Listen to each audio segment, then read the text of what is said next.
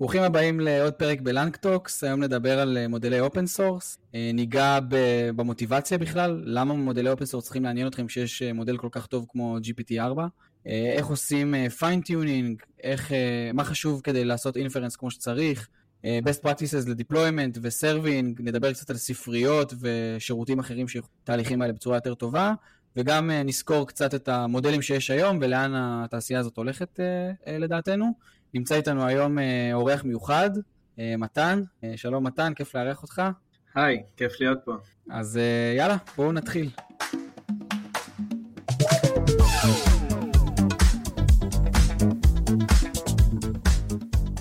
אוקיי, אז מתן, בוא תציג את עצמך, תספר לנו קצת עליך. היי, טוב, אז קודם כל אני שמח מאוד להיות פה, זה כיף גדול, לקחת חלק בקהילה ולהיות גם חלק מהפודקאסט. אז אני מתן, אני מגיע מרקע די נרחב של data science, ובשנים האחרונות כל העולם של engineering, ואיך לקחת מודלים, בין אם זה Machine Learning, Deep Learning, ו-to productionize them, ולגרום להם לעבוד במוצרים במציאות, ב scale. בשנתיים האחרונות עבדתי בפקאן, בנינו פלטפורמת AutoML שמנגישה מודלי Machine Learning לאנשי marketing ועוד אנשים בדומיין. ועכשיו אני בדיוק עוזב ומקים מיזם שאנחנו בונים מערכת שמאפשרת למפתחים להשמיש מודלי שפה וראייה ממוחשבת בתהליכי דאטה שלנו. מעולה. אז כל אלה שיקשיבו לפרק הזה ב-2025 כשהחברה של מתן תהיה מונפקת בבורסה, אז תדעו ש- שכאן הכל התחיל. קול, cool, אז היום, היום בפרק נתמקד בעיקר במודלי open source, נדבר על fine-tuning, על inference, על deployment, אבל בואו נתחיל בעצם מהשאלה הראשית של בכלל למה מעניין אותנו למה מעניינים אותנו מודלי open source? מה המוטיבציה בכלל להשתמש בזה כשיש לנו מודלים מנוהלים כמו, כמו GPT? כן, שאלה מעולה.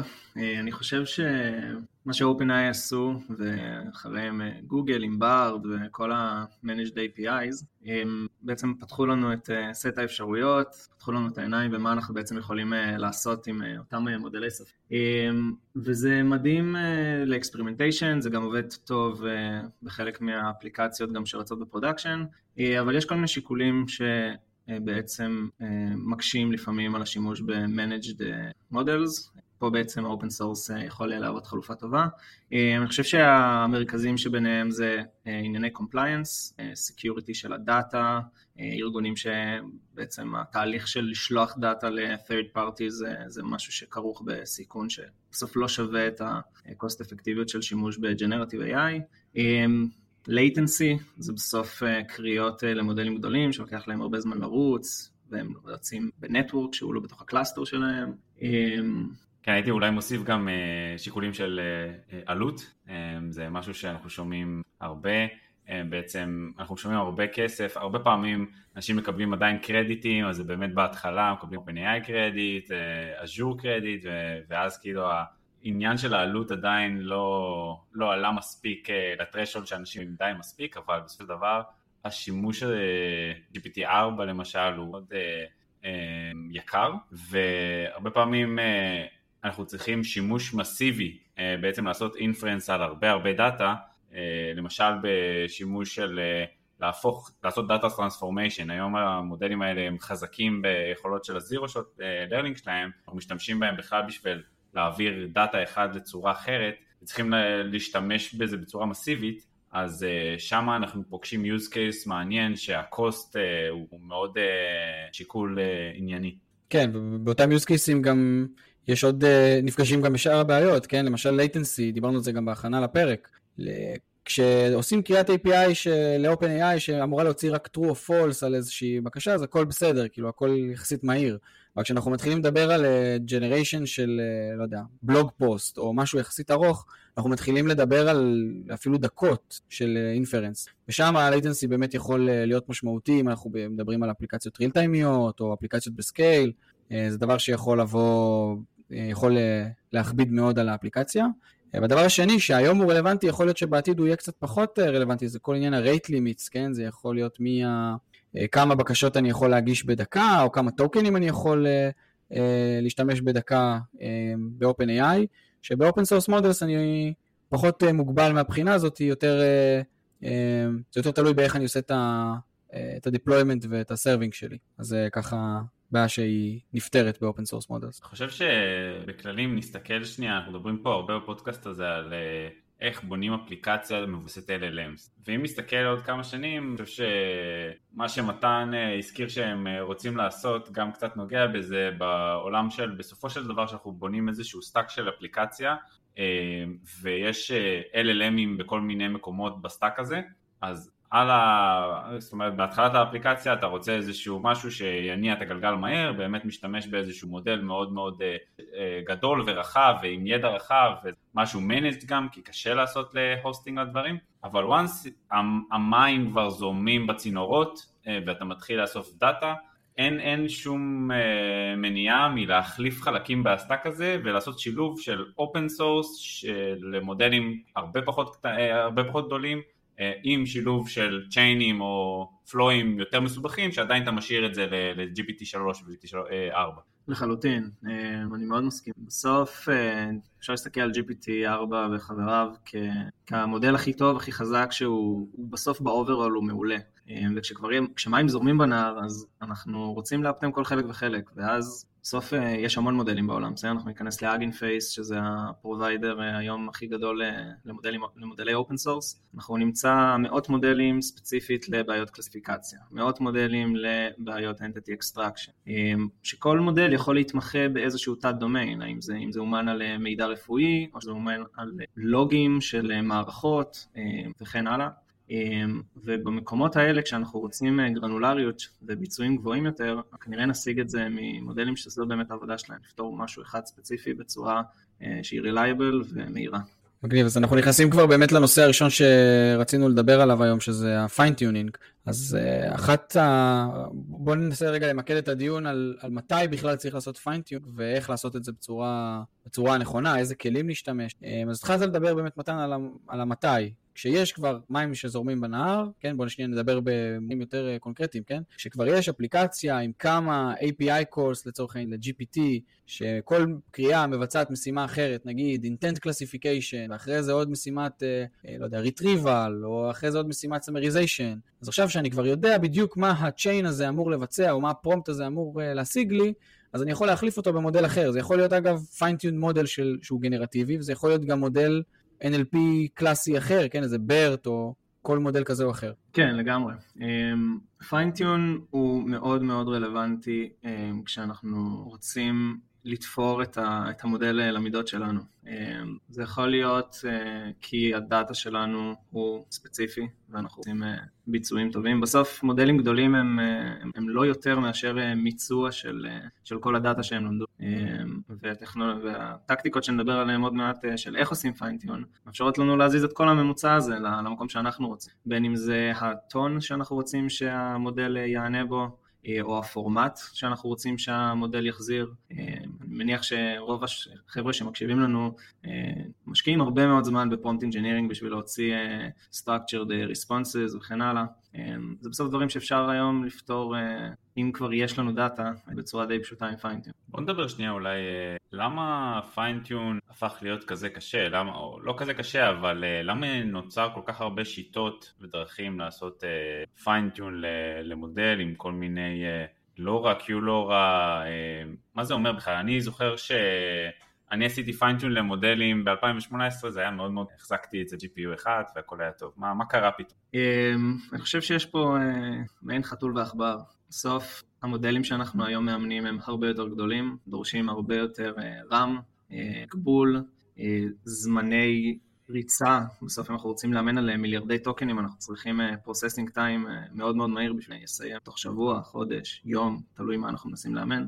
אמ, ומנגד, יש חבר'ה מדהימים שם בחוץ בקהילת ה open source, שאני חושב שהיום באמת Hugging Face מובילה אותה בצורה באמת מדהימה, אה, שנותנים לנו כלים, נותנים לנו כלים להתמודד עם הבעיות האלה, אה, בין אם זה ביכולת פשוטה יותר לטעון את המודלים לכמה GPUים במקביל, אה, לעשות קוונטיזציה בשביל שהם ישקלו פחות, או להבנות בצורה טובה יותר את טעינת הדאטה, כן, לטעון דאטה זה גם משהו שלוקח לנו המון אה, קשב ומשאבים.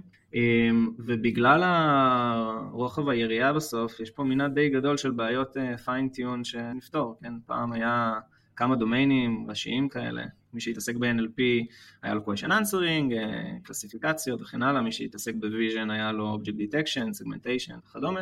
והיום פתאום יש לנו מאות תתי טסקים, וכל ספרייה שיוצאת, או כל framework ש, שמנסים להנגיש לנו, זה בסוף אנשים מדהימים ש, ש, שהקלו על עצמם, הקלו על התהליך שלהם, של לקחת מודל ולאמן אותו.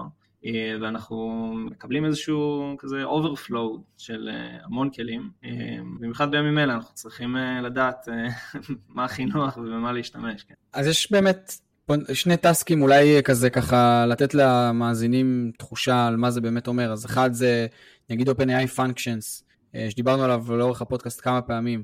בעצם משימה שאני רוצה מהמודל שהוא תמיד יוציא לי את האוטפוט באיזשהו פורמט ג'ייסוני מסוים, ואפילו יקשיב ל JSON schema שאני מגדיר לו, איזה field הוא required, איזה לא, אולי להגדיר לו enum שהוא צריך לבחור כאילו ערכים ספציפיים מתוכם ל field. זה למשל task מסוים ראשון, task מעניין שני זה למשל Universal NER, שזה מודל שאומן, עבר fine-tuning בעצם, כדי לחלץ אינפורמציה מתוך documents, זה יכול להיות PII uh, דאטה וזה יכול להיות uh, כל, uh, כל דבר אחר שמבקשים ממנו, אבל זה מה שהוא יודע לעשות. Uh, ובוא נדבר רגע על איך עושים את הדברים האלה בפועל. אז זרקנו כמה שמות לאוויר, uh, דיברנו על PEFT, כן, QLoRA, bitsandbytes, FastChat, אז מתן תן לנו רגע ככה איזה סקירה בכמה מילים על כל אחד מהכלים, uh, להכווין את השימושיות של כל אחד מהם. לגמרי. אז אני חושב ש bitsandbytes מקום טוב להתחיל בו. בסוף אנחנו רוצים לטעון מודל זיכרון, לטעון איזשהו data set ולאמן את המודל, נכון? עכשיו צריכת הזיכרון היא, היא בסוף בקורלציה ישירה לגודל ה-batch size ולכמות הנקודות אחרי הנקודה שמתארת כל משקולת, אז זה יכול להיות 32 ביט, יכול להיות 16 ביט, 8 ביט, 4 ביט וכן הלאה. ו bitsandbytes בעצם בצורה מאוד מאוד אינטואיטיבית נותנים לנו interface כאנשים שרוצים לאמן מודל, פשוט לכתוב load in 4 ביט שווה true ולראות איך אנחנו יכולים פתאום לטעון Llama 2 7B ל-GPU אחד של 16 ג'יגה RAM, לצורך העניין Tesla V100 של NVIDIA, ולאמן עליו, עליו ממש מודל large language model, כן? לא small language. וזה ככה משהו שבסוף, לפני bitsandbytes היה מאוד מאוד קשה. אז זה ככה נכנס לקטגוריית הקוונטיזציה אפשר. דבר נוסף שהוא מאוד פופולרי זה ספריית PEFT, שהיא בעצם התפרסמה בהנגשה שלה של טקטיקה שקוראים לה QLoRA. מתאר לעצמי שחלק יצא לשמוע על זה, זה בעצם כשאנחנו מאמנים מודל ועושים לו fine-tune אנחנו לא רוצים לגעת בכל המשקולות שלו, כן? תחשבו על זה כלימדנו איזושהי מכונה גדולה, המון המון מידע, המון המון instructions ופעולות ועכשיו אנחנו רוצים to tweak it a little bit, לשנות רק אחוז מהפרמטרים, שני אחוז מהפרמטרים, בשביל שרק אותם פרמטרים ילמדו את המשימה שאנחנו רוצים לבצע וקיולורה מאפשרת את זה בצורה מאוד פשוטה, אנחנו מגדירים מה כמות הפרמטרים רוצים לאמן, ופתאום אנחנו יכולים באותו 16 ג'יגה רם GPU לאמן מודל לעשות פיינטיון, כי אנחנו מאמנים רק אחוז מהפרמטרים או שני אחוז ולא את כל המודל. סתם לסדר, לסדר את האוזן, בשביל לאמן את כל המודל כנראה היינו צריכים 8 GPUים של A100, הרבה הרבה הרבה יותר כסף, ולמשימת פיינטיון אנחנו פשוט לא צריכים את זה, מספיק לשנות רק אחוז מהפרמטרים ולהגיע לאותם ביצועים. ו...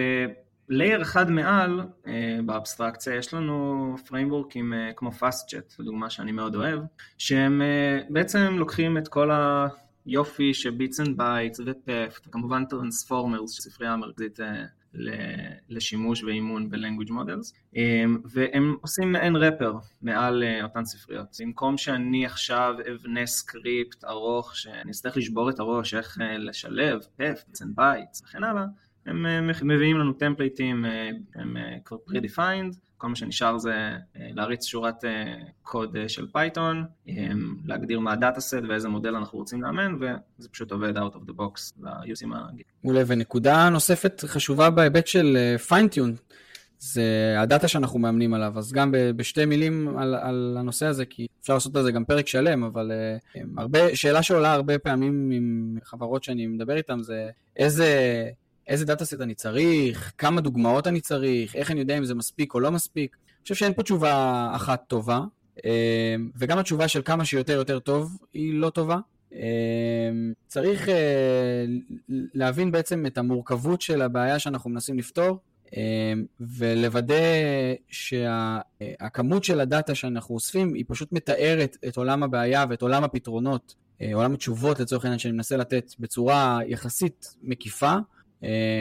זה אומר כמה דוגמאות על בודדות אפילו על כל sub sub משימה בתוך המשימה הכללית, כן, אם אני עושה summarization, אז יכול להיות שיש לי כמה סוגים של שיחות שאני מנסה לעשות עליהם את ה summarization, או כמה סוגים של summarizations, outputs, אז לנסות להביא, uh, uh, הייתי אומר, כמה עשרות דוגמאות על כל אחד מהמקרים האלה, שוב, כ-rule of thumb, והדבר שהוא לא פחות חשוב זה האיכות של הדאטה.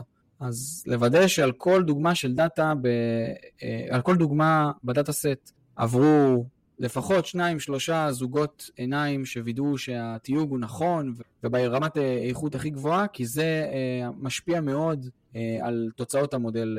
אני חושב שעוד נקודה אולי שווה כן להזכיר אותה, אתם הזכרתם שתי נקודות כביכול לא קשורות, הלורה וה-Q-לורה והכמות פרמטרים והדאטה. יש, שווה, שווה להגיד שיש קורלציה מאוד גדולה בין כמה דאטה יש לך לעומת כמה פרמטרים אתה יכול לאמן עם הדאטה הזה, זאת אומרת אתה לא יכול לקחת sample קטן של דאטה ולאמן מודל ענק, זה פשוט לא יעבוד, לא קשור לכמה compute יש לך, לא קשור לכמה זמן יש לך לחכות, פשוט לא יכול לאפטם כמות עצומה של פרמטרים ולכן הלורה או ה-QLoRA עוזר גם בתהליך של ה fine-tune בזה שאנחנו יכולים קצת דאטה ועדיין להגיע לתוצאה טובה מבחינת האופטימיזציה, בעיית האופטימיזציה. אז הנושא השני הגדול בעולמות ה-open source זה הנושא של ה-inference. אז בעצם כבר עשיתי איזשהו fine-tune או אני אפילו משתמש ב-fine-tune קיים שמצאתי, איך אני משתמש בו בצורה הטובה ביותר. איך אני מוצא ממנו את המקסימום. עכשיו בתור התחלה, רגע, הדבר הכי מהיר שצריך לבדוק לפני שמתחילים לעבוד עם מודל כזה, זה איך עושים לו prompting בצורה נכונה. אז התרגלנו מ-GPT שפשוט הכל עובד ותכתוב מה שאתה רוצה ותקבל תשובה טובה, אבל במודלים open source אנחנו עדיין לא שם, וכן יש חשיבות לאיך עושים את ה-prompting. זה אומר בסופו של דבר, למשל ב-Hugging Face, הרבה פעמים מדברים על זה, או ממש ב... בעמוד שמסביר על המודל ממש כתוב איך לעשות את ה-prompting הנכון, או ב-discussions אנשים מדברים על זה, שזה אומר בפועל, סתם דוגמה, צריך לכתוב system, נקודותיים, ואז את prompt, ואז צריך לרשום AI, נקודותיים, ואז את ההודעה של ה-AI, כן, המקבילה ל-assistant message ב-OpenAI, וכן הלאה. אז זה ככה הדבר ראשון. כן, אני חושב ש... באופן כללי צריך לעשות איזה switch ב-mindset כשעוברים מ-API שבגדול אומרים לנו, טוב, תשים פה ב-JSON schema הזו את ה-message ים ותקבל תשובה טובה, וכמו שאתה מתאר, להיות ה... למצוא את הצד החוקר שבתוכנו ולהבין בדיוק איזה system template ים להשתמש בהם. ודבר נוסף זה, בגלל שאנחנו מריצים את המודלים, אז אנחנו צריכים קודם כל להחליט באיזה חומרה אנחנו הולכים, בסדר, ומה חשוב. יכול להיות שיש לנו constraints מסוימים, אנחנו חייבים לרוץ על CPU. עכשיו, איזה CPU? זה Intel, Mac, ARM, לא משנה. לכל טכנולוגיה כזו יש backend שונה שאנחנו צריכים להריץ. לצורך העניין יש את TheBloke, כשמוציאים מודלים שהם quantized ב-4 ביט, ב-8 ביט, בכל מיני פרמטרים, שמשפיעים על כמה VRAM וכמה ה-CPU שלנו הולך לסחוב את זה. זה פרמטר אחד מאוד חשוב. ואם אנחנו ב-GPUs, אז אנחנו צריכים להבין אם latency זה מה שחשוב לנו, ואנחנו רוצים שהמודל ירוץ מהר, אז כנראה שאנחנו נצטרך מולטי GPUs, צריך לבזר את ה... ריצה של המודל על יותר מ-GPU אחד. יש היום ספריות מדהימות כמו VLLM ו-Accelerate, שבעצם מאחורי הקלעים מאפטמות לנו את הריצה הספציפית על GPUים של NVIDIA. בעצם אנחנו צריכים לעשות פה עבודה מקדימה, להבין מה, מה ה-product spec שלנו כשאנחנו באים ל-deploy את המודל הזה. הייתי אומר אולי שווה הרבה פעמים אני פוגש את זה שזה מופרד לשני cases. אחד, cases זה כזה, אני רוצה לעשות אקספלורציה עם ה-open source, אני רוצה לראות איך הוא עובד case שלי.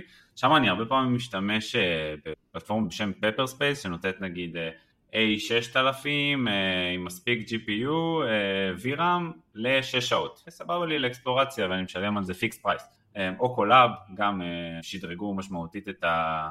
את, ה-GP, את ה-GPU שלהם. ואז אחרי זה אנחנו מדברים על פלטפורמות שונות לגמרי בשביל באמת לעשות את זה ב-scale. עכשיו איפה זה פוגש לעשות את זה ב-scale, הרבה פעמים דיברנו על זה קצת בהתחלה, לעשות טרנספורמציה של דאטה ככה שהמודל open source הזה, ה-LLM, סוג של עושה zero-shot, ובעצם מעביר לנו את הדאטה, נגיד יש לנו המון המון documents ומעורבב שם הרבה הרבה סוג של, סוגים של דאטה ואנחנו רוצים להתפקס על משהו אחד, אנחנו רוצים איזה סיכום עם זווית מסוימת ואנחנו רוצים לעשות את זה ב-scale, כי יש לנו מיליון documents עכשיו, ואנחנו צריכים לאנדקס אותם ב-vector DB. אז שמה אנחנו כבר נדבר על פלטפורמות כמו SkyPilot, שיודע אה, לבחור לך את ה... אה, איפה כדאי לך לעשות את ה-deployment, אה, או איפה כדאי לך לעשות את זה ב-cost הכי, הכי זול, אה, או פלטפורמות אחרות שבעצם יודעות אה, לאפטם את, ה, את ה-cost של זה, או את הזמן שזה ייקח לו. אני, אני מאוד מתחבר אה, למה שאמרת על Google Colab. מבחינת קלות, באמת ממליץ ורואה המון אנשים, הדבר הראשון שהם עושים זה להריץ את המודל ב-Google Colab. זה פשוט החוויה הזו של notebook ומדריכים שבסוף כל, כל חבר'ה, ש... כל קבוצת מחקר שמוציאה מודל, בסוף כנראה יש להם איזשהו notebook Jupyter דמו, ומאוד מאוד נוח על ה-Colab. ובדומה לזה, גם יכול להיות שארגונים מסוימים לא רוצים להיכנס אה, לכל ההרפתקה הזו של deployment של המודלי open source אה, בחומרה שלהם. זה ממש אחלה גם להחליט שאנחנו לא רוצים עכשיו אה, בתוך ה-Kubernetes cluster שלנו להרים GPUs ולהתחיל לנהל את זה, ואז יש פתרונות כמו Hugging Face, היום כל מודל שאתם רואים ב-Hugging Face אפשר ללכת צד ימין למעלה, Create API Endpoint, גם אחלה דבר ל-production, מנהלים לנו את ה-scale, 0 to 1, צריכים SLA, זה תמיד למעלה, אה, וגם לאקספרימנטציה. לא בא לכם אה, להרים Google Colab? יאללה, אפשר להרים API Endpoint Request. מבחינת אה, באמת אמינות של ה-API והיציבות שלו, אז OpenAI כן נותנים API מאוד, מאוד נוח ו- וטוב, כשעובדים איתם באופן ישיר. אמ, וזאת חוויה שיכולה להרגיש בתור הסטנדרט, אבל אה, בתכלס יש להם API באמת מאוד מאוד טוב. אז גם כשהולכים ובודקים אה, כל מיני פתרונות אחרים, כמו אגינג פייס, שווה לשים לב באמת ל, ל, לכמה קריאות באמת חוזרות. אפילו, אפילו אה, באז'ור, נוסעים להשתמש ב-GPT דרך אז'ור, היציבות של ה-API היא הרבה פחות טובה, הקריאות לא חוזרות, אה, חוזרות בדיליים אה, משתנים מאוד, אה, כאילו ה-latency מאוד, מאוד, זה גם דברים ששווה ככה לשים לב אליהם. והדבר, כשדיברנו עליו יחסית בתחילת הפרק, כן? כל הנושא של deployment, אחד האספקטים המרכז, המרכזיים שלו זה privacy, אז אם אתם רוצים את זה בתוך ה-cluster שלכם, יש פתרונות שיותר יתאימו, למשל לעשות את ה-deployment עם, עם FastChat, לעומת אם אתם יותר גמישים בהיבט הזה, אז אפשר ללכת ל-Hugging. אה, כן, פאסט-צ'אט זה באמת כלי מעולה בשביל אה, להריץ את המודלים, אה, ואם אתם מחפשים גם מעין נקרא לזה provisioning ל-cloud, כזה אני לא רוצה עכשיו להיכנס ל-AWS ולהרים בעצמי את המכונה וכן הלאה, או ב-GCP או ב-Azure, תלוי ב-cloud provider, אז יש כלי מעולה בשם Sky גם open source לגמרי, שגם את זה בעצם it abstracts away, אנחנו מגדירים עם איזה Cloud Provider אנחנו עובדים, מה ה-Secret Keys שלנו אליו, אה, איזה מכונות אנחנו רוצים להרים, יכול להיות GPU אחד, יכול להיות כמה, אמ, וזה הכל רץ עדיין ב cluster שלנו, ב cloud שלנו, אמ, מעין אה, מיני Terraform ל data scientist, צריכים להרים מכונה ולא רוצים אה, להתעסק ב-inner details. סתם כ side note, שומע הרבה על ב cloud, לפי דעתי איך שאני רואה את זה, GPU ב cloud זה כמו ללכת אה, לקחת הלוואה מהבנק, זה כאילו אתה לוקח את זה בתנאים הכי גרועים שיש. הרבה הרבה פעמים אנשים הולכים לשם בגלל שיש קרדיטים ל cloud וסטארט-אפים עם קרדיטים, אבל בסופו של דבר צריכים להסתכל על קרדיטים ל cloud, זה יכלתם לשים את הקרדיטים על זה, האלה על משהו אחר. אז יש קלאודים שהם ממש מפוקסים GPU, למשל Lambda Cloud, אם נשווה שנייה, סתם אני אתן אה, סדר גודל, אז אם תלך ל-AWS, V100, שזה סיט GPU אמין וטוב ועולה איזה משהו כמו 3 דולר פלוס אה, אה, לשעה לעומת 8 כאלה אה, ב Lambda Cloud שעולים 4 דולר ומשהו, אוקיי? אז זה ההבדל, זה הבדל משמעותי אז אה, תעשו שנייה את המחקר שלכם אה, גם מבחינת cost, איפה כדאי לכם אה, את הדבר הזה, SkyPilot דרך אגב, הרבה פעמים עושה את המחקר הזה בשבילכם, הוא נותן לכם כזה רשימה של אה, איפה כדאי לכם גם מבחינת מחיר לעשות את ה deployment שלכם באותו זמן. SkyPilot זה בעצם טוב, אז אני החלטתי שאני רוצה מודל open source, איך אני מחליט מה, מה המודל הנכון בשבילי. אמ, אז ברגע אני אתן שני, שני דברים שכאילו לי יצא להתקל בהם אה, כזה, כש, כשאני עבדתי על, על דברים כאלה. אז דבר ראשון שעשיתי היה ללכת לאגינג פייס. אמ, יש שם, יש כמה דברים רלוונטיים. אחד זה ללכת ל, לאזור של המודלים, ואפשר לעשות שם סינון לפי משימה. ולחפש את המודלים שהכי פופולריים או הכי טרנדיים תחת אותה משימה. עוד אזור רלוונטי זה ללכת ל... יש צ'טבוט ארנה לידרבורד שמראה את כל המודלים של, של צ'אט שאפשר כאילו לראות את המטריקות עליהם ואז להיכנס לספייס על כל אחד מהם. ויש גם ממש ספייסים שמאפשרים לעשות כזה קומפריסון בין מודלים, אז זורקים איזשהו אינפוט ורואים את האוטפוט בכמה מודלים כאילו במקביל. אז זה ככה טוב בשביל לעשות איזה יותר אנליזה כאילו qualitative. בהיבט הכמותי יותר, ה-quantitative, אז אפשר, אם המשימה היא לא גנרטיבית פר סה, כלומר למשל אני מנסה לחלץ query parameters, אז במקום לקחת איזה דוגמה אחת תפורה ולהריץ אותה על 50 מודלים ולראות בעין מה נראה לי הכי טוב, אני יכול לקחת 50 דוגמאות מוכנות מראש, שאני יודע את הפרמטרים שאמורים לצאת לי, להריץ אותם על 50 מודלים, וממש לחשב מטריקות אה, על, על מה עובד הכי טוב. ואז גם אני יכול, כאילו ברגע שיש לי את הסקריפט הזה, אחת לתקופה אני יכול רק לחבר אליו עוד אה, מודלים חדשים, ולראות אם אה, out of the box אני יכול לשפר את הביצועים של החלק הזה ב pipeline שלי, רק על ידי זה שאני אחליף את המודל. אה, כן, לגמרי. אה, גם ב leaderboards האלה אתם יכולים לשים לב שיש עוד פרמטרים, זה לא רק אה, מה ה-accuracy על data set מסוים, אלא מה ה-license, יכול להיות שאתם לא יכולים להשתמש, רק רוצים commercial use, אז למה לדוגמה אי אפשר להשתמש ב-commercial use לעומת למה 2 וכן הלאה. ופרמטר חשוב נוסף שאני כמעט הדבר הראשון שאני חושב שאני ועוד רבים מסתכלים עליו זה כמות הפרמטרים, אין מה לעשות, זה יחס די ליניארי, אם יש יותר פרמטרים, או שתצטרכו אה, לשים יותר כסף על המשאבים, או להסתפק ב latency, זה, זה מעין דיל אה, breaker כזה, שאומר לי אם אני יכול להשתמש במודל הזה או לא יכול. עוד פרמטר אולי שווה להסתכל עליו בבחירת מודלים זה אולי הכמות טוקנים שאתם יכולים להכניס למודל. זאת אומרת ה-context length. יש אה, מודלים שמאומנים על 16K token, 32K token אז תסתכלו אם זה משימה למשל שאתם צריכים לעשות סמריזציה למסמך ארוך תדאגו לבחור את המודלים שהותאמו למשימות האלה. אז דבר אחרון קטן פה זה ה data set גם שהתאמנו עליו. אז אה, נגיד WizardLM אה, זה דוגמה למודל שהתאמן על, על דאטה סטים שהם לא מצונזרים, אז אפשר לדבר איתו גם על נושאים אה, בוטים, ואפשר אה, לבקש ממנו מתכונים להכנת פצצות, והוא, והוא, והוא יודע, והוא עונה על זה. שוב, אני לא ממליץ לאף אחד להשתמש בזה במודלים לשימושים האלה, אבל למשל אם יש לכם, אם אתם עובדים עם מידע רפואי, סתם דוגמה, אתם מנתחים מידע, שיחות של פסיכיאטרים, והפציינטים מדברים על התאבדות, אז צריך להיות מסוגלים uh, להתנהל עם הדאטה הזה שוויזרד LM למשל לא תהיה לו בעיה, אבל עם OpenAI, כאילו עם GPT או אפילו עם למה 2, אתם עלולים לקבל uh, תשובה גנרית כזאת של אני AI מודל ואני לא יכול uh, לדבר על נושאים כאלה, לך לייעוץ רפואי, למרות שזה לא באמת אה, היה איזשהו ניסיון אה, לדבר על נושאים מורכבים. אז אה, לאן בעצם הולך השוק הזה של ה open source? אז אה, אני חושב שפה זה קצת יותר דעה, דעות שלנו. אה, אני אתחיל ואני אגיד שבעיניי השוק של ה open source, אה, אני צופה שהוא בשנה, שנתיים הקרובות הולך אה, להמשיך עם התאוצה המטורפת שלו, ואם היום כבר להשוות ל-GPT 3.5 את כל הלמה 2 וה-fine-tuned models למיהם זה, זה כבר לא, כבר אין, אין מה להשוות, כי כבר הם עברו אותו, אה, וההשוואות עכשיו הן יותר אה, מתי הוא יגיע ל-GPT4, אז אני חושב שזה ימשיך בתאוצה המטורפת הזאת, וזה, אה, הקהילה באמת תשתלט על זה. חושב ש...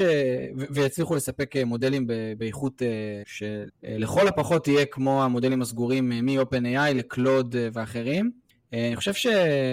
אמנם אנחנו באיזשהו כזה אייפון מומנט, הגיעה איזושהי טכנולוגיה מטורפת שמשנה את העולם והכל, אבל בשונה מה, מהאייפון, זכותו אפל הצליחו כמו שהם הצליחו, אמ, כשמדברים על, על מודלי, על, על LLMים, יש לנו, אה, יש איזושהי תוכנה מאוד מאוד מטורפת, אבל אין לנו חומרה. שבשון, שבאייפון, זה לא שהם פרצו בגלל שהיה להם iOS, פרצו בגלל שהיה iOS שהתחבר לחומרה מאוד טובה של אייפון, שהתחבר לחומרה מאוד טובה של MacBook ולחומרות אחרות. אני חושב שפה אין את היתרון הזה. אה, כל היבטי ה-API, להצליח לייצר API ל inference ולהצליח לעשות אימונים בצורה יעילה, כבר אה, התיישר, אה, הקו אה, התיישר באיזשהו שלב.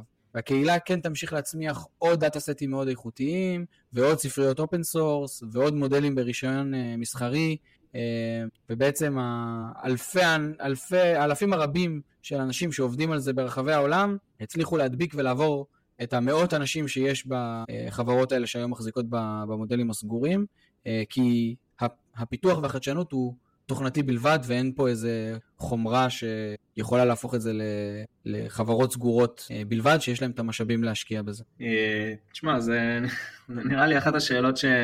לא יודע אם הכי מדוברת, אבל אה, מעסיקה כל אדם בערך ברחוב ש... שמתעסק במה שקשור לג'נרטיב ולדאטה סיינס. אני לא חושב שיש מנצחים, זה ברור שגם בפן הביזנסי יש מקום לכולם, וגם בפן המחקרי יש מקום לכולם. אני אישית חושב שהשחרור הזה של המודלי, של ה-Foundation Models, תכלס מה שמטה עשתה זה מעבר לזה שהם הוציאו לנו את אה, למה 2, שזה באמת המודל הראשון שאיכשהו מתקרב ל-OpenAI, זה שזה נתן קרקע ל- לעשות דברים מטורפים. אמ, ו- ופה ב- ב- בדברים הקונקרטיים, ב- בלקחת אה, מודל כמו למה 2 ולאמן אותו לבעיה ספציפית ולבעיה אחרת, בסוף יש המון בעיות בעולם שצריך, אמ, שמודלי שפה יפתרו, וזה לא שפרוביידר אה, אחד או עשרה יצליחו לייצר מודלים שפותחו כל הבעיות. עדיין יהיה את החוקרים שרוצים לפתור משהו שמה לעשות, זה פשוט לא מעניין חברה business מסוימת. והריבוי וה, הזה, זה רק לכשעצמו של מודלים שפותרים דברים מגוונים, יוביל את ה open source למקום שהוא היה בו לפני שזה הפך ל-closed AI, וזה יישאר open AI. אני קצת אתראה לכם קונטרה, אני עדיין אני מסכים לגמרי שה... open models או open source models נמשיך בקבוצה ובאמת אנחנו נדביק את, את ה-close AI מבחינת performance. דיברנו הרבה פה בפרק על לעשות hosting בעצמנו למודלים. אם נסתכל שנייה ב zoom out על הבעיה, יש הרבה אה, בין ה pipeline של customer אחד לעומת ה pipeline של customer אחר מבחינת איך הוא נראה. יש איזשהו base model, אם אנחנו לוקחים, יש אולי 2-3 באמת רציניים וכל פעם זה מתחלף ב state of the art, אז היום זה למה 2, מחר זה יהיה מודל אחר, אבל באמת יש 2-3 אה, מודלים שאפשר לקחת ולהגיד אוקיי זה ה base model שלנו, ואז אם עולם הבעיה נראה ככה, יש יתרון לחברה, למשל Anyscale עשו את זה, שפשוט לקחו את ה... את למה 2, אמרו אוקיי, אם זה license, אה, אם ה license של זה מתיר, אז אנחנו פשוט נעשה לזה hosting, ובעצם פתרו לנו את כל ה-overhead, ה data engineering הזה, שבאמת לא, לא מעניין את החברות, מה שמעניין אותם זה לשלם פחות, לעשות אה, כמה שיותר uh, latency יותר טוב ושה performance יהיה טוב. אז אה, יש איזשהו יתרון בלקחת, אוקיי, יש לנו איזה מודל בסיס שמספק את כל ה customers שלנו, ובעצם אה, איזשהו, כמו שדיברנו על לורה, אפשר לעשות per customer, ואז יש פה איזה יתרון ל provider אחד שעושה את ה hosting. טוב, אז דיברנו היום על הרבה נושאים, אה, התחלנו ב... מה, למה אנחנו בכלל צריכים source, קצת fine tuning מונים, עברנו ל inference וה use case ים שיש ל inference, deployment ו serving, ודיברנו על uh, קצת פרדיקציות שלנו בעולם הזה, איך העולם הזה יראה עוד כמה שנים. תודה רבה מתן. תודה גם לכם, היה ממש כיף, אני חושב שנגענו על קצה המזלג בנושאים הסופר מעניינים האלה, ואם יש איזה follow-ups או דברים אה, מעניינים, תפנו אליי, גם המאזינים. תודה רבה, וניפגש בפרק הבא.